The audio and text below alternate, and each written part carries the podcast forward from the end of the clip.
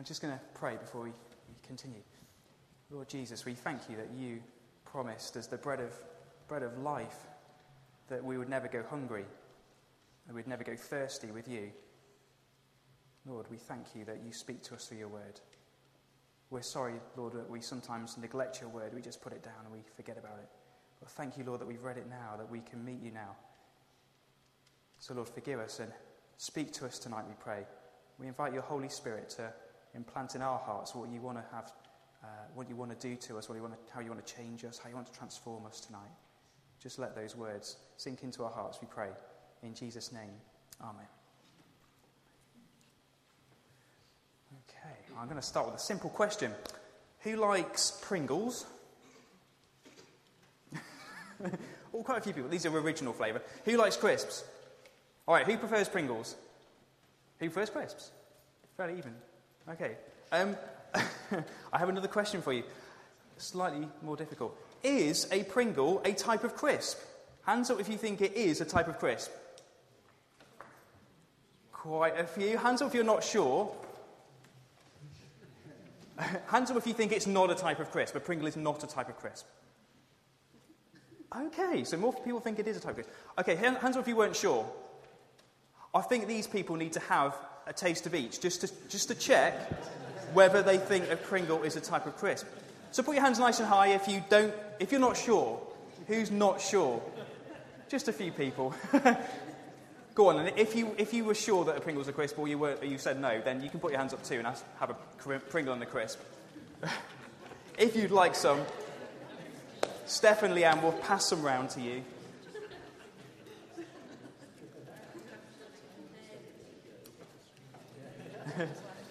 okay. As um, the girls are, br- are, bringing those round, hands up if you've seen MasterChef. Who's watched MasterChef? You know, cooking doesn't get tougher than this, all that kind of stuff. It's great. Um, would anybody like, in his MasterChef style, to tell me what they think that taste and that texture is like when they eat a Pringle or a crisp? Who'd, who'd like to have a go in a MasterChef style, like ex- describe how amazing that sensation is? Who'd like to have a go? go on, you've seen it on the telly. Would anybody like to, to tell me what they think of their Pringle or their crisp? Anybody over here? no? No volunteers? Maybe it'd just be a word, I don't know. I think Steve needs to because he was first. Steve was first one. And he was late, so. Thank you. Okay, um, now the first first thing, one I tasted this evening was the Pringle. And, and I must admit, I thought that you know, there's no difference between a Pringle and a crisp. So tasted it, and of course, immediately got the texture, followed by the salty flavour, and um, and it kind of crumbled quite nicely in my mouth, A crumble rather than a. rather than a crunch. A crunch, yeah. Then I moved to the crisp, and it was a harder kind of sensation. Um, similar, similar level of saltiness, um, but the texture, the texture was definitely different, and and you could taste more potato as well, which came a bit later than the salt. Salt was the overriding first impression. It- yeah, it was. was. seasoned. It was That's it was the seasoning first, and then the then the texture, I think, came after that. Having t- taken that taste challenge, Steve, would you say a Pringle is a type of crisp or it's not a type of crisp? I would say it isn't a type of crisp. I've changed my mind. Hands up if you've changed your mind as well. Anybody else? Or one or two. Okay. Very good. Anybody else want to go? Okay, thank you, Steve. Give Steve a round of applause. Have you thought about going on MasterChef? Uh, only as a judge. Okay, yeah. Excellent. Right, okay. Ooh, that was water. Okay. Now, actually, those of you who thought a Pringle is not a type of crisp were correct. You see, in 2008, there was a High Court ruling, you see. 2008, a judge at London's High Court ruled that the Pringle, this staple food of students and partygoers across the nation, is not a potato crisp. The result is really good news for us, apparently, because it means that they can't put VAT on a snack food. Okay, so, so that Procter and Gamble are saving millions of pounds. They're the people who make Pringles. a year on their UK sales because they don't have to pay VAT on their Pringles. But why is a Pringle not a potato crisp? Well, it got really complicated, but I have to read some of this because it's a great description. You see, to fall within the definition of potato crisp, Steve was kind of on the right lines here. A product must be wholly or substantially wholly made from the potato. Well, a Pringle only contains 42% potato. Crisps do not contain non potato flours like Pringles, and they're not normally packaged in tubes like a Pringle is. Um, also, Procter & Gamble pointed out, and I quote, the appearance and taste of a Pringle is not that of a potato crisp. It has none of the irregularity and the variety of shape that's always present in crisps, as you can see. It has a shape not found in nature, being designed and manufactured for stacking and giving a pleasing and regular undulating appearance which permits comfortable eating. Crisps give a sharply crunchy sensation under the tooth and have to be broken down into jagged pieces when chewed. It is totally different with a Pringle. Indeed, a Pringle is designed to melt on the tongue. It is not designed to present the kind of jagged sensations associated with a crisp or similar product. Also, Pringles are not made like crisps from frying a slice of potato, but from a dough like a cake or biscuit. So you've really got to worry about the state of our nation, arguing in the High Court about Pringles and crisps, spending millions of pounds probably on that decision. Anyway, Romans 6 made me think about what are we? As Christians, what are we? Are we dead to sin, like Paul describes, and alive to Christ? You see, we've got to be one or the other. We can't still live in our old way of life and have this new way of, try and live this new way of life in Christ. Paul's quite clear about this. So, in this reading, Romans 6, verses 1 to 14, just as a Pringle can never be a crisp, they're two different things. Once we become a Christian, we live a new and a transformed life. Our old way of life has gone and we begin a new way of life. It's pointless trying to hold both of them together. God wants us to jump into a new way of life with Him and to seek Him with our whole heart, to be with Him, and to leave some of the old things behind, to leave our old way of life behind. Now, in Romans, Paul was teaching that being saved by God, salvation that God gives us, is a gift from Him. And it's not earned by our own efforts, which is great news in many ways. But if that is the case, and that everything depends on God, some people at the time when Paul was, was, was writing believed that they could go on sinning because the more sins they, they were doing, the more that God's grace there would be, so that perhaps the more power and more of God's life there would be in their lives because that had to counteract the sin. And it's, it's a wrong way of thinking. I can think of Christians today. Sometimes we might think it doesn't really matter if I get drunk or if I swear and shout at people or if I sleep around because I can ask for God's forgiveness and He will forgive. He's promised it in His word. But that is a wrong way of looking at it, Paul's saying. We can't just pick and choose a lifestyle like that. Paul stops this line of thinking in his tracks. In verse 2, it says, By no means we die to sin. How can we live in it any longer? And the message version says, We're dead to sin and alive to God. So we don't choose one or the other. Okay, we have to accept that as Christians we're alive to Christ. Now, Paul uses this example of baptism to demonstrate his point. Now, I'm, I'm sure many of us have been baptized and we understand what that symbolizes. This is for Christians who decide that they want to live their life following Christ. They're people who've died. The baptism sh- proves and, and, shows that um, Christ's death has been mirrored in the life of the Christian who gets baptized. That emphasizes the death. The old existence is gone, the old way of life is gone. And now we stand in a new way of life, forgiven before God. The water is like the burial with Christ, the immersion. And Christ's death alone is what allows us to stand before God, forgiven. We make that our own by faith when we make that decision to be united with Christ. We unite in his death, in his burial, in his resurrection, his rising again, and united with him in this new life of grace. So, living out that resurrection life, Paul's saying, is not an option. It's a part of being saved. It's part of being saved by Christ. Now, Paul says in this passage that it's like a slave. A slave who's died is free from his old master. He can't, can't serve his master anymore. So, Christians are free of their old master, which is sin. Sin's got no claim on the Christian's life. So, just as a Pringle can never be a crisp, so a Christian can never be a slave to sin again. He's moved on to a new way of life. They're two completely different things. So, that's great news for us. If you're a Christian, we live under this new law, this new grace that He's given to us, not the law of sin. And so, this is good news because it means we can be assured of our salvation, of our place in God's kingdom, and nothing, nothing can take that away, as Paul says later in Romans. Neither death nor life, nor anything, any powers above or below can take us away from the love of Christ. Now, we're going to watch a, short video clip just to make this point a bit, a bit more uh, about being dead to sin and alive to Christ. And this is from a clip from a, um, a series, really, called Band of Brothers. And in this, uh, Private Blythe is in the, uh, in the army, the American army, in World War II. He's struggling to function as a soldier. And it's after D Day. He's dressed as a soldier. He's got the uniform to prove it. He's got the wings on his shoulder to prove that he's a paratrooper, but he's not a real soldier yet. So let's just watch this clip.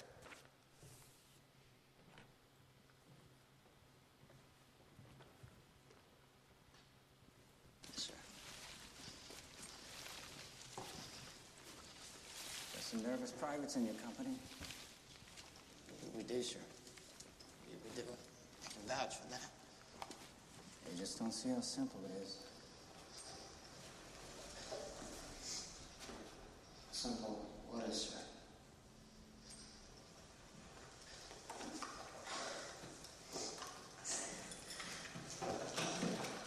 Just do what you have to do. Like you did on D-Day, sir? Lieutenant? Sir, when I landed on D-Day, I found myself in a ditch all by myself. I fell asleep. I think it was it was air sickness, but it was a gift.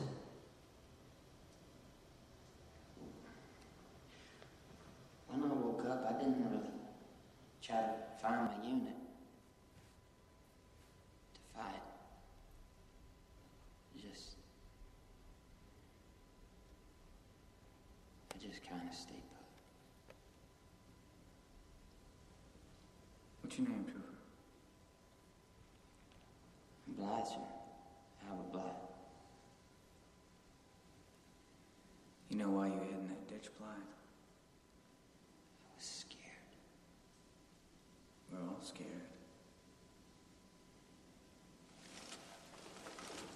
You hid in that ditch because you think there's still hope.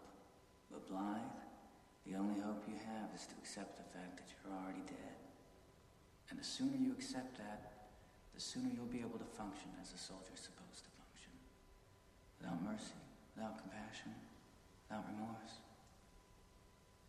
All war depends upon it.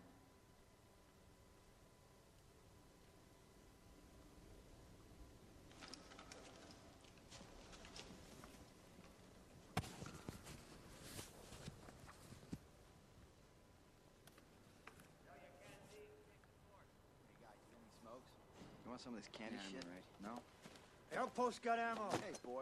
Here you So, go, what guys. the, uh, the lieutenant was saying was the only hope you have is to accept the fact that you're already dead. Then you'll function as a soldier soldier's supposed to function. The point I want to make really is that just like a soldier has to accept the reality that they're dead, then they can truly function as a soldier and do their job. A Christian, in some ways, has got to embrace the fact that we are dead to sin, and then they can truly function like a Christian's supposed to function, as Christ's follower, living a new life of hope and of freedom, helping to transform the lives of others around them. Romans 6, verse 11 says that when we become Christians, we die to sin and are made alive to Christ. So we must give up thinking and living like a slave and start thinking and living like a free person in Christ. Somebody called Leo, Leo Tolstoy said, Everybody thinks of changing humanity, and nobody thinks of changing themselves.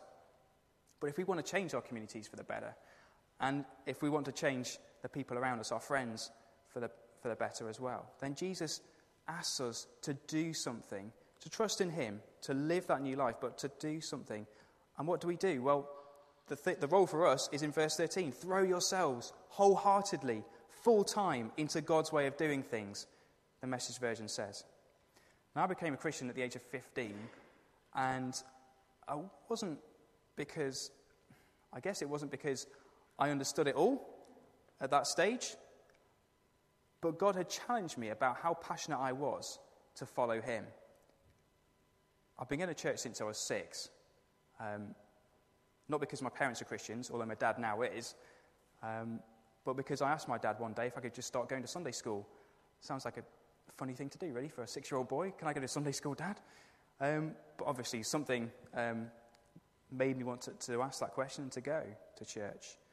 I knew lots of things about God as I got older and understood um, the Bible a lot better. But it wasn't until I was 15 I really started to see beyond those stories and those parables to, to Jesus, really, calling me to be his follower, his disciple. And at that age, I didn't really want anybody else to have control of my life. That's just the age you don't want anybody to have control of your life. Parents, friends, anybody. You want to, you want to find your own way in life to some extent as a teenager. But I went on this youth weekend um, with some friends of mine, and the speaker challenged me from this passage in the Bible from Revelation 3. Um, and this, the passage was verse 15 and verse 16 in Revelation 3. And it says this Jesus was speaking to the church in Laodicea I know your deeds, that you are neither cold nor hot. I wish you were either one or the other. So, because you are lukewarm, neither hot nor cold, I'm about to spit you out of my mouth. I mean, when I heard that, I really knew that God was speaking to me.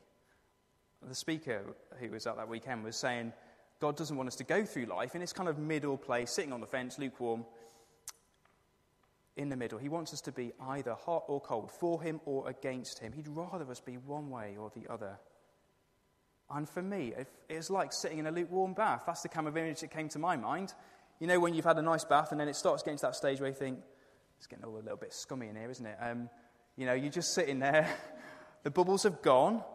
Um, there's this kind of film on the surface of the water. It's sort of, you can see bits of your body that you recognize, like just going past and, what's, oh no, not nice at all. Even the rubber ducks kind of jumped out of the bath.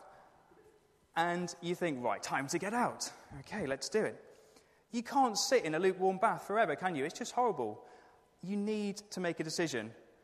Um, get out of the bath and, you know, make a decision. So that is the time that I made my decision. That was the time when I was 15. I decided, okay, I've been going to church.